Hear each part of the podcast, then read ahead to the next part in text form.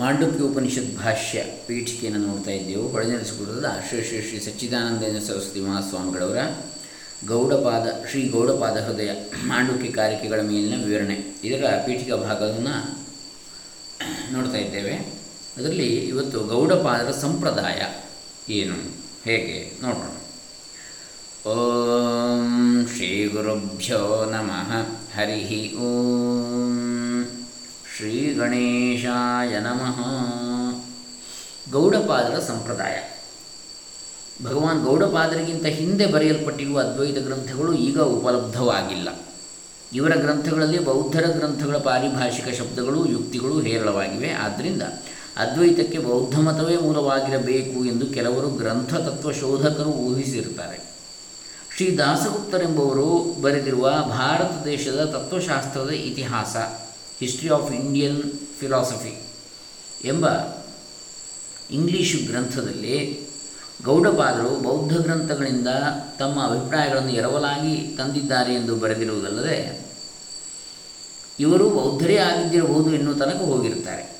ವಿಧುಶೇಖರ ಭಟ್ಟಾಚಾರ್ಯರು ವಿಜ್ಞಾನವಾದಿಗಳ ಮತವನ್ನೇ ಈ ಆಚಾರ್ಯರು ಪ್ರತಿಪಾದಿಸಿರುತ್ತಾರೆ ಎಂದು ಬೌದ್ಧ ಗ್ರಂಥಗಳ ಶಬ್ದ ಸಾಮ್ಯದಿಂದ ಊಹಿಸಿರುತ್ತಾರೆ. ಆದರೆ ಗೌಡಪಾದರು ಹಿಂದಿನ ಆಚಾರ್ಯರ ಅಭಿಪ್ರಾಯವೂ ತಮ್ಮ ಮತಕ್ಕೆ ಇದೆ ಎಂದು ತೋರಿಸುವುದಕ್ಕೆ ವೈದಥ್ಯ ಪ್ರಕರಣದಲ್ಲಿ ವೇದಾಂತೇಶ ವಿಚಕ್ಷಣೈ ಮುನಿಭಿರ್ವೇದ ಪಾರಗೈ ಮುಂತಾದ ವಾಕ್ಯಗಳನ್ನು ಸೂಚಿಸಿರುತ್ತಾರೆ. ಶಾಂಕರ ಭಾಷ್ಯಗಳಲ್ಲಿಯೂ ಸಂಪ್ರದಾಯವನ್ನು ಬಲ್ಲವರನ್ನು ಗೌರವದಿಂದ ಉದಾಹರಿಸಿಕೊಂಡಿರುವುದು ಅಲ್ಲಲ್ಲಿ ಕಾಣಬರುತ್ತದೆ. ಸೂತ್ರ ಭಾಷ್ಯದಲ್ಲಿ ನಿರ್ವಿಶೇಷ ಬ್ರಹ್ಮವಾದಿಗಳ ಮತವನ್ನು ಅನುವಾದ ಮಾಡಿಕೊಂಡು ಚರ್ಚಿಸಿರುತ್ತದೆ. ಸಾಮಾನ್ಯವಾಗಿ ಅದ್ವೈತವನ್ನು ಒಪ್ಪಿದ್ದ ಆಚಾರ್ಯರುಗಳ ಮತಗಳನ್ನು ಅನುವಾದ ಮಾಡಿಕೊಂಡು ಖಂಡಿಸಿರುವುದಲ್ಲದೆ ಹೀಗೆ ನಿಷ್ಪ್ರಪಂಚ ಬ್ರಹ್ಮವಾದವನ್ನು ಸಾಂಪ್ರದಾಯಿಕವೆಂದು ತಿಳಿಸುವ ವಾಕ್ಯಗಳು ಅಲ್ಲಲ್ಲಿ ಭಾಷೆಯಲ್ಲಿ ಸಿಕ್ಕುವುದರಿಂದ ಗೌಡಪಾದರು ಅಜಾದ್ವಯಾತ್ಮವಾದವನ್ನು ಹೊಸದಾಗಿ ಹುಟ್ಟುಹಾಕಿಕೊಂಡು ಇಲ್ಲವೆಂದು ಗೊತ್ತಾಗುತ್ತದೆ. ಬ್ರಹ್ಮನಂದಿ ದ್ರವಿಡಾಚಾರ್ಯ ಮುಂತಾದವರು ಈ ಸಂಪ್ರದಾಯಕ್ಕೆ ಸೇರಿದರೆಂದು ಭಾಷ್ಯಕ್ಕೆ ಆನಂದ ಜ್ಞಾನರು ಬರೆದಿರುವ ಟೀಕೆಯಿಂದರು ಸಂಕ್ಷೇಪ ಶಾರೀರಕ್ಕೆ, ಶಾರೀರಿಕಕ್ಕೆ ವ್ಯಾಖ್ಯಾನ ಮಾಡಿರುವ ಮಧುಸೂದನ ಸರಸ್ವತಿಗಳು ಬರೆದಿರುವ ವ್ಯಾಖ್ಯಾನದಿಂದ ತಿಳಿದು ಬರುತ್ತದೆ. ಆದ್ದರಿಂದ ಗೌಡಪಾದರ ಸಂಪ್ರದಾಯವು ಇತರ ಅದ್ವೈತಗಳ ಮತಗಳ ಜೊತೆಗೆ ಬಹುಕಾಲದಿಂದಲೂ ನಡೆದುಕೊಂಡು ಬಂದಿತ್ತೆಂದು ನಿಶ್ಚಯಿಸಬಹುದಾಗಿದೆ.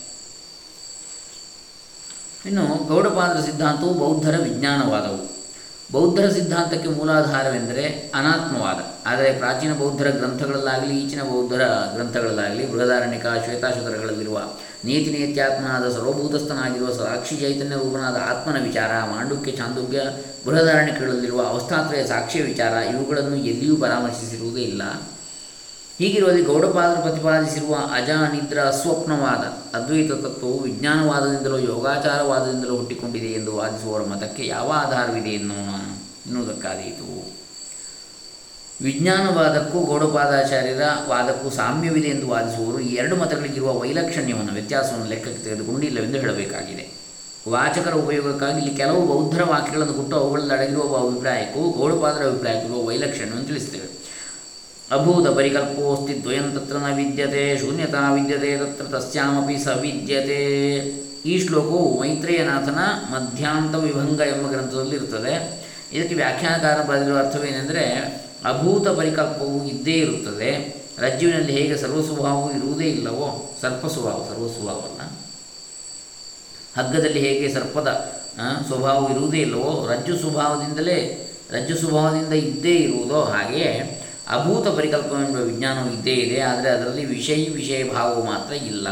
ವಿಷಯ ವಿಷಯಿ ಭಾವಶೂನ್ಯತ್ವದಲ್ಲಿ ಕೂಡ ವಿಜ್ಞಾನವಿರುತ್ತದೆ. ಮಾಂಡುಕ್ಯ ಕಾರಿಕೆಯಲ್ಲಿ ಗೌಡಪಾದರು ಬರೆದಿರುವುದು ಹೀಗೆ. ಅಭೂತಾಭಿನಿವೇಶೋಸ್ತಿ ದ್ವಯಂ ತತ್ರ ನ ವಿದ್ಯತೆ, ದ್ವಯಾಭಾವಂ ಸ ಬುದ್ಧ್ವೈವ ನಿರ್ನಿಮಿತ್ತೋ ನ ಜಾಯತೆ. ಈ ಕಾರಿಕೆಯಲ್ಲಿ ಜೀವರುಗಳಾಗಲಿ ಚಿತ್ತವಾಗಲಿ ಹುಟ್ಟಿರುವುದಿಲ್ಲ. ಅದು ಇದೇ ಎಂಬುದು ಬರೆಯುವ ಮಿಥ್ಯಾಭಿನಿವೇ ನಿವೇಶ ಎಂದು ಹೇಳಿರುತ್ತದೆ. ಮಿಥ್ಯಾಜ್ಞಾನ ಹೊಂದಿದೆ ಎಂಬುದನ್ನು ತೋರಿಸಿಕೊಟ್ಟು ಎಲ್ಲವೂ ನಿಸ್ವಭಾವವಾಗಿದೆ ಎಂಬ ಶೂನ್ಯವಾದ ಮತವನ್ನು ನಿರಾಕರಿಸುವುದು ವಿಜ್ಞಾನವಾದಿಗಳ ಉದ್ದೇಶ. ಚಿತ್ತವಾಗಲಿ, ಜೀವರಾಗಲಿ, ಅಖಂಡ ಚೈತನ್ಯವಾದ ಬ್ರಹ್ಮಕ್ಕಿಂತ ಬೇರೆಯಾಗಿಲ್ಲವೆಂಬುದನ್ನು ತಿಳಿಸುವುದಕ್ಕೆ ತಸ್ಮಾನ್ ನಜಾಯತೆ ಚಿತ್ತಂ ಚಿತ್ತದೃಶ್ಯನ್ ನಜಾಯತೆ ಎಂದು ಗೌಡಪಾದರು ಹೇಳುತ್ತಾರೆ ಈ ಎರಡೂ ಮತಗಳು ಒಂದೇ ಆದವೆ? ಚಿತ್ತ ಒಂದೇ ಒಳಗೆ ಇದೆ, ಅದೇ ಹೊರಗೆ ಕಾಣುವ ವಸ್ತುವಿನಂತೆ ತೋರುತ್ತದೆ ಎಂಬುದು ಬೌದ್ಧ ವಿಜ್ಞಾನವಾದಿಯ ಮತ. ದಿಂಗ್ನಾಗನು ಆಲಂಬನ ಪರೀಕ್ಷೆ ಎಂಬ ಗ್ರಂಥದಲ್ಲಿ ಯದಂತಜ್ಞೇಯ ರೂಪಂತು ಬಹಿರ್ವದ ಬಹಿರ್ವದ ಅವಭಾಸತೆ ಸೋರ್ಥೋ ವಿಜ್ಞಾನ ರೂಪತ್ವ ತತ್ಪ್ರತ್ಯಯತಮ, ತತ್ಪ್ರತ್ಯಯತಯಾಪಿ ಚ ಎಂದು ಸ್ಪಷ್ಟವಾಗಿ ಬರೆದಿರ್ತಾನೆ. ಈ ಮತವನ್ನು ಸೂತ್ರಭಾಷೆಯಲ್ಲಿ ಖಂಡಿಸಿದೆ. ಆದರೆ ಗೌಡಪಾದಾಚಾರ್ಯರು ಉಭಯಹ್ಯನ್ಯೋನ್ಯ ದೃಶ್ಯೇತೆ ಕಿಂತದಸ್ತೀತಿ ಚೋಚ್ಯತೆ ಲಕ್ಷಣ ಶೂನ್ಯಮುಭಯಂ ತನ್ಮತೇನೈವ ಗೃಹ್ಯತೆ. ಚಿತ್ತವು, ಚಿತ್ತದೃಶ್ಯವೂ ಪರಸ್ಪರ ಅಪೇಕ್ಷವಾಗಿರುತ್ತವೆ ಎಂದು ಹೇಳಿರುವುದಲ್ಲದೆ ಜಾಗೃತ್ ಸ್ವಪ್ನಗಳೆರಡು ಎಚ್ಚರ ಕನಸುಗಳೆರಡು ಒಂದೇ ಬಗೆಯ ವಸ್ತುಗಳೆಂದು ಅವೆರಡು ಮಿಥ್ಯೆ ಎಂದು ತೋರಿಸಿಕೊಟ್ಟು ಇವೆರಡಕ್ಕೂ ಆತ್ಮನೇ ಆಧಾರ ಎಂಬುದನ್ನು ವೈಕತ್ಯ ಪ್ರಕರಣದಲ್ಲಿ ಸ್ಥಾಪಿಸಿರ್ತಾರೆ ವಸುಬಂಧು ಎಂಬ ಯೋಗಾಚಾರ ವಿಜ್ಞಾನವಾದಿಯು ಪ್ರತ್ಯಕ್ಷ ಬುದ್ಧಿಯು ಸ್ವಪ್ನದಲ್ಲಾಗುವ ಪ್ರತ್ಯಕ್ಷದಂತೆ ಆಗಿರಬಹುದು. ನನಗೆ ಪ್ರತ್ಯಕ್ಷವಾಯಿತು ಎಂಬ ಬುದ್ಧಿ ಆಗುವಾಗ ಪ್ರತ್ಯಕ್ಷವಿರುವುದೇ ಇಲ್ಲ. ಹೊರಗಿನ ವಸ್ತುಗಳು ಕ್ಷಣಿಕವಾಗಿರ್ತವೆ ಪ್ರತ್ಯಕ್ಷವೆಂಬುದು ಎಲ್ಲಿಂದ ಬಂತು ಎಂದಿರ್ತಾನೆ. ಬಾಹ್ಯ ವಿಷಯವಿಲ್ಲದೆ ಪ್ರತ್ಯಕ್ಷವಾಗಬಹುದು, ಹಾಗೆಯೇ ಪ್ರತ್ಯಕ್ಷಾನುಭವವಿಲ್ಲದೆಯೂ ಸ್ಮರಣೆಯೂ ಆಗಬಹುದು ಎಂದಿರ್ತಾನೆ. ಇಂತಹ ವಾದವು ಗೌಡಪಾದಕಾರಿಕೆಯಲ್ಲಿ ಎಲ್ಲಿಯೂ ಇಲ್ಲ. ವಸುಬಂಧುವಿನ ಮತದಲ್ಲಿ ಜನರು ದೀರ್ಘ ಸ್ವಪ್ನದಲ್ಲಿ ಇರುತ್ತಾರೆ.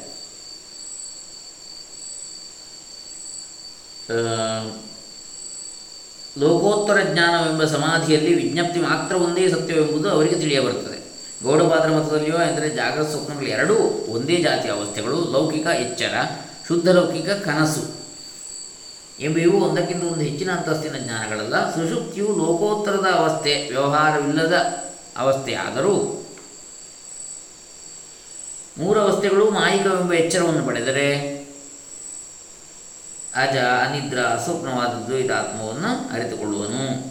ಅನಾದಿಮಾಯಾ ಸುಪ್ತೋ, ಯದಾ ಜೀವ ಪ್ರಬುದ್ಧತೆ ಅಜಮನಿದ್ರಮ ಸ್ವಪ್ನಮ ದ್ವೈತಂ ಬುದ್ಧತೆ ತದಾ ಎಂಬ ಕಾರ್ಯಕ್ಕೆ ಈ ಅಭಿಪ್ರಾಯವನ್ನು ಆ ಆಚಾರ್ಯರು ತಿಳಿಸಿರ್ತಾರೆ.